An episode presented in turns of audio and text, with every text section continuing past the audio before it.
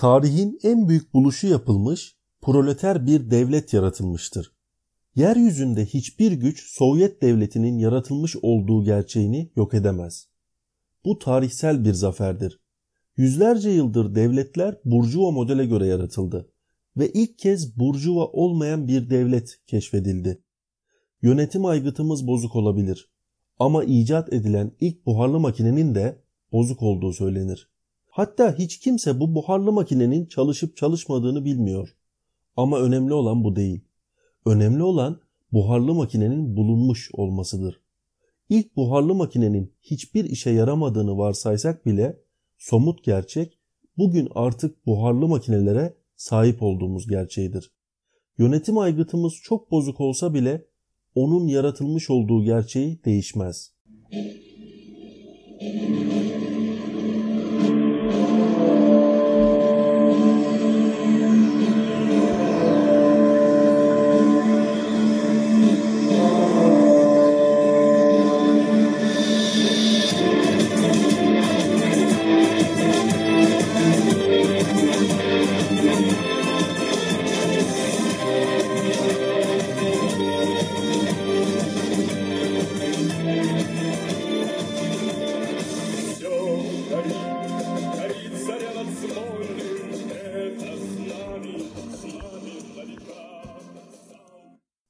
Merhabalar kıymetli dinleyenler.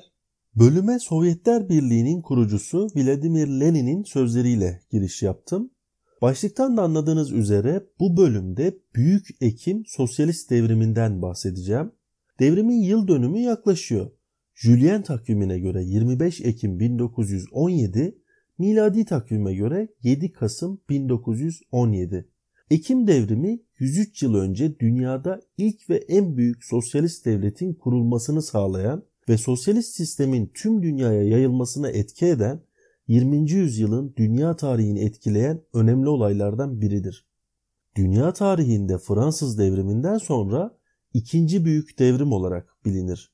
Sovyet döneminde en büyük bayram olarak kutlanan 7 Kasım, Sovyetler Birliği dağılmasına rağmen resmi düzeyde olmasa bile yıl dönümlerinde hala coşkuyla kutlanıyor. Ee, Rusya'da yıllarca resmi tatil kabul edilen bugün 2005 tarihinde Putin'in egemenliğindeki Birleşik Rusya Partisi'nin önerisiyle resmi tatil olmaktan çıkarıldı. Fakat e, az önce de söylediğim gibi Rusya'da sosyalist partilerin öncülüğünde aynı coşkuyla kutlanmaya devam ediyor diyebiliriz. Bolşevik devrimi, Rus devrimi Ekim ayaklanması gibi tanımlar kullanılan Ekim devrimi için anti-Bolşevikler Ekim darbesi tanımını kullanırlar. Ekim devriminin detaylarına girmeden önce aslında bu serüvenin başlangıç noktası sayılacak ve e, Sovyetler Birliği'ne ışık tutacak olan 1905 Rus devriminden ve yine Ekim devriminin öncüsü diyebileceğimiz 1917 Şubat devriminden bahsetmek istiyorum.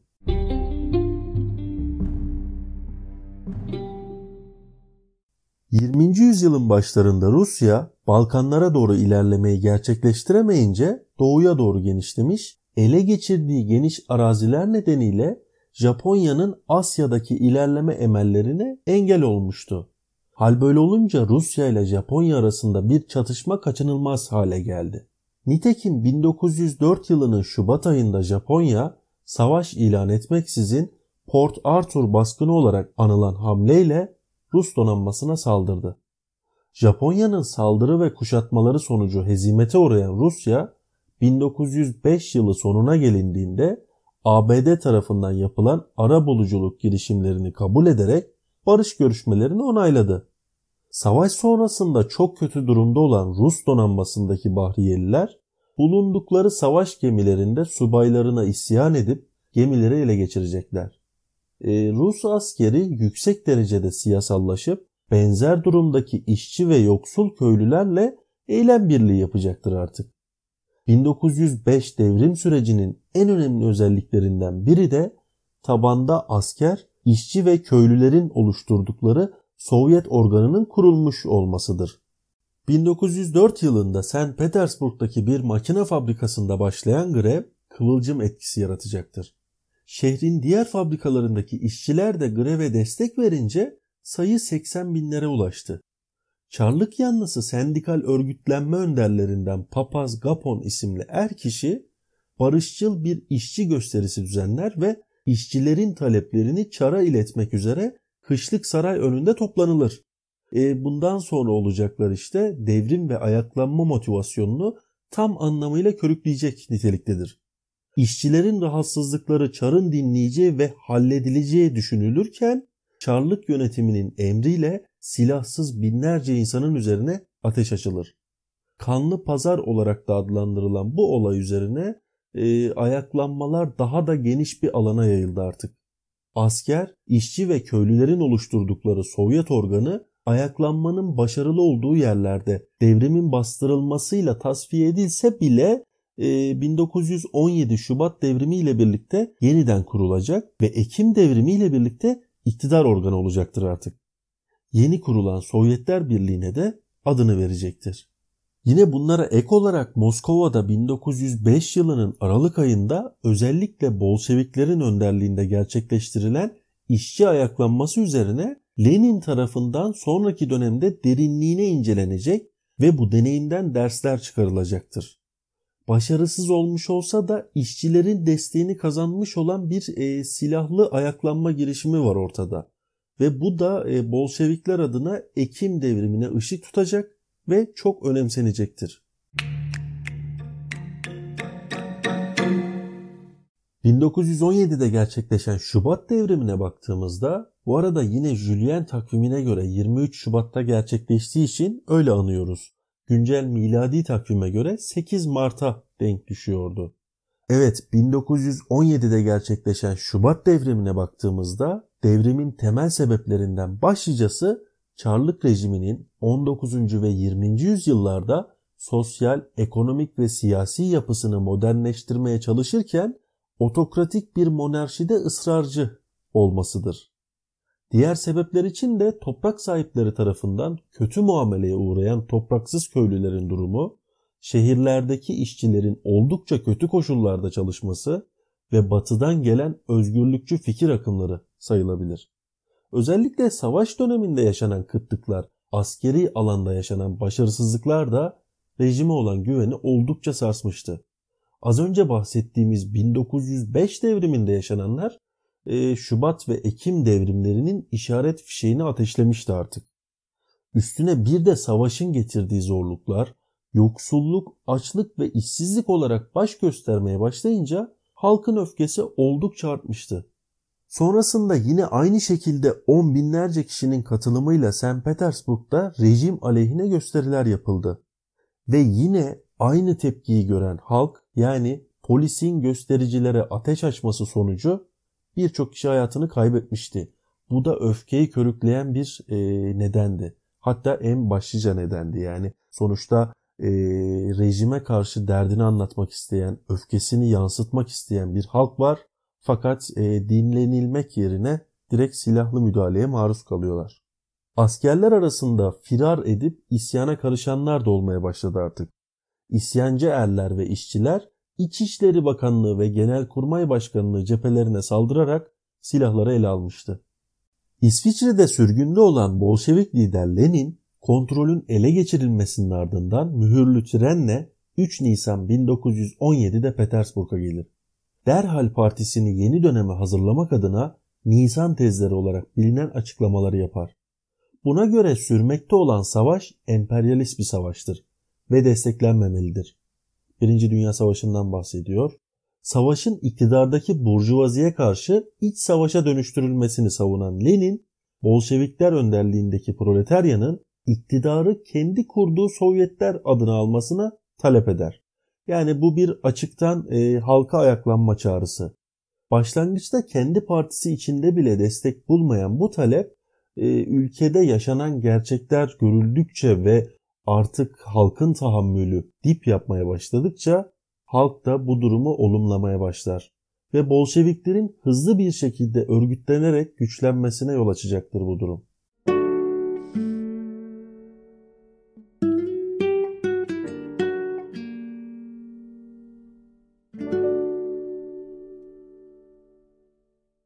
Şubat 1917 devriminin tek başarılı sonucu Çarlık rejiminin yıkılmasıydı. Ancak halkın başarısına karşın iktidar monarşi düzeninin elit kitlelere tanıdığı seçim hakkından dolayı mecliste çoğunlukta olan burjuvaziye kalmıştı. Yani Çarlık rejimi yıkılsa da mutlak egemenlik hala proletaryaya geçmemişti. Burjuvazinin çoğunlukta olduğu bir meclis düzeni vardı yine. İnsani ve adil bir çalışma düzenini getirecek iş kanunu, acil barış ortamının sağlanması gibi demokratik hak ve taleplerin karşılanmaması Burjuva iktidarının niyetleriyle Şubat devrimini gerçekleştiren geniş halk kitlelerinin taleplerinin çelişmesine sebep oldu. Zira devrimin asıl amacı Çarlık rejimini yıkmakla beraber işçi ve köylüleri temsil eden iktidarı kurmak, toprak aristokrasisine karşı halkın büyük çoğunluğunu oluşturan yoksul köylü kitleleri lehine toprakları kolektif mülkiyete devretmek ve burjuvaziye karşı emekçi sınıfının çıkarlarını savunmaktı. Otokrasiyi yıkan Burjuva devriminin getirdiği mevcut belirsizlik ortamı halkta tepkiye yol açtı. Savaşın, ekonomik krizin, açlık ve sefaletin sürmesi ve tüm bunlara karşı yapılan protesto eylemlerinde yeni hükümetin çarlık düzenini aratmayacak şiddet eğilimine yönelmesi de halkta sosyalist devrim taleplerini kaçınılmaz kıldı artık. Ekim'e kadar geçen sürede devrimci Sovyet yanlılarıyla Burjuva hükümeti arasındaki direniş çeşitli ayaklanmalar ve ayaklanmaya karşı silahlı müdahalelerle devam etti. 10 Ekim günü Rusya Sosyal Demokrat İşçi Partisi Merkez Komitesi Lenin başkanlığında silahlı ayaklanma gündemiyle toplandı. Toplantıda ikiye karşı 10 oyla ayaklanma lehine karar alındı. Devrimin yaklaşmakta olduğunu fark eden Başbakan Alexander Kerensky, devrimci askeri komitenin dağıtılmasını ve tüm üyelerinin tutuklanmasını emretti. Fakat artık otoritesini tümüyle kaybetmiş olan hükümet başkanının emirlerini yerine getirecek olan az sayıda müfreze Kızıl Muhafızlar tarafından kolayca püskürtüldü. Devrimci askeri komite Rusya halkına hitaben yayınladığı bildiride demokratik bir barış ve üretim mekanizması üzerinde işçi denetimi için Sovyetlerin tam iktidar olacağı bir devrim çağrısı yaptı. 24 Ekim 1917'de Bolşevikler başkent Petrograd'daki Kerensky önderliğindeki geçici hükümete karşı harekete geçti.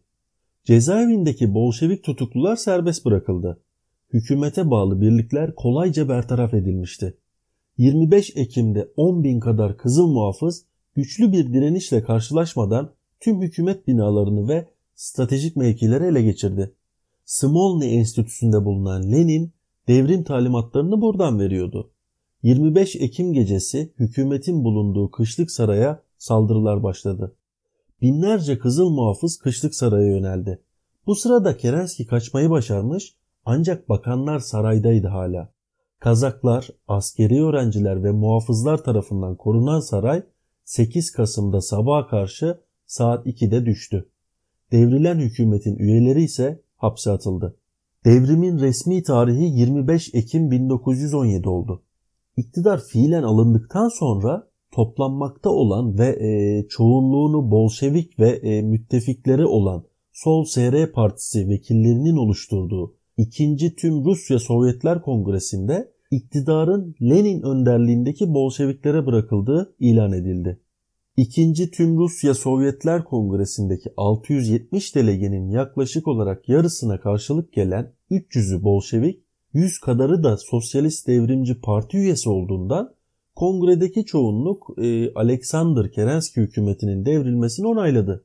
Kışlık sarayın alınma haberi kongreye ulaştığında iktidarın işçi, asker ve köylü vekilleri Sovyeti olarak alındığı ilan edildi.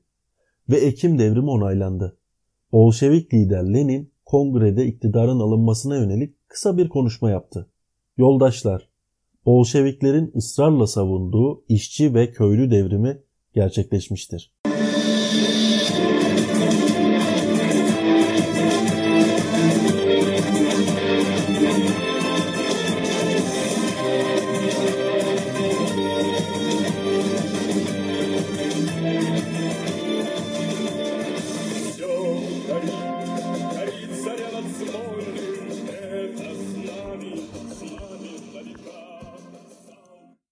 Kongre yeni Sovyet hükümeti olan Lenin başkanlığındaki Halk Komiserleri Konseyi'ni seçti.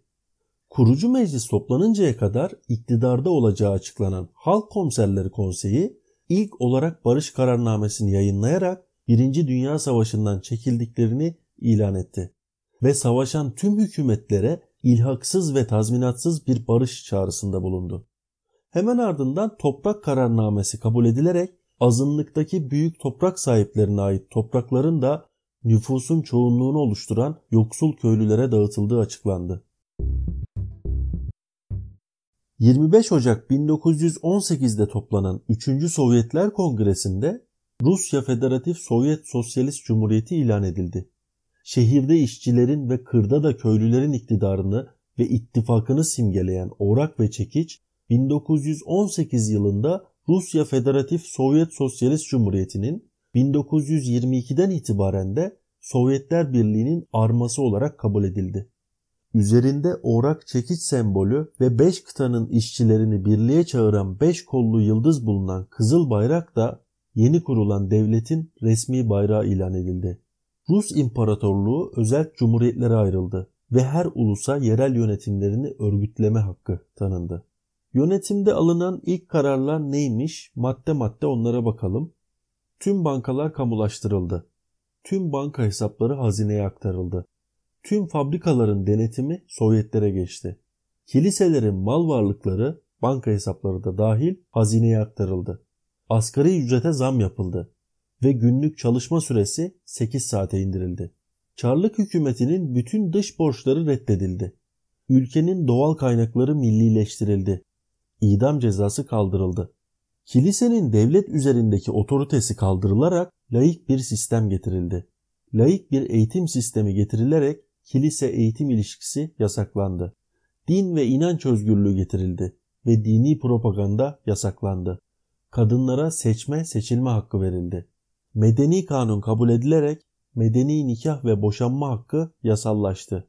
Soyluluk ünvanları kaldırıldı ve herkes yasalar önünde eşit kabul edildi. Çalışanlara, çocuklara ve çalışamayacak durumda olan yaşlı ve hastalara sosyal güvence sağlandı.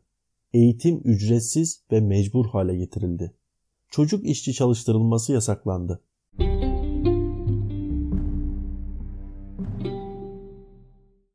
Bundan sonraki süreçte 1922 yılına kadar sürecek bir iç savaş başlayacaktır. Ekim devrimiyle görece kansız şekilde alınan iktidar, Bolşevik karşıtlarının örgütlenerek Beyaz Ordu'yu oluşturmalarıyla kanlı bir iç savaşa sürüklendi. İtilaf devletleri toprakları kolektif mülkiyete devretmek istemeyen aristokratlar ve fabrikaları işçi konseylerine devretmek istemeyen fabrikatörlerin desteğiyle Bolşeviklere karşı beyaz terör hareketi başlatıldı. Oldukça kanlı çatışmalara sahne olan ve 1918'de 1922 yıllar arasında süren ve ülkenin çok büyük yıkıma uğramasına yol açan iç savaştan Bolşevikler yine zaferle ayrıldı.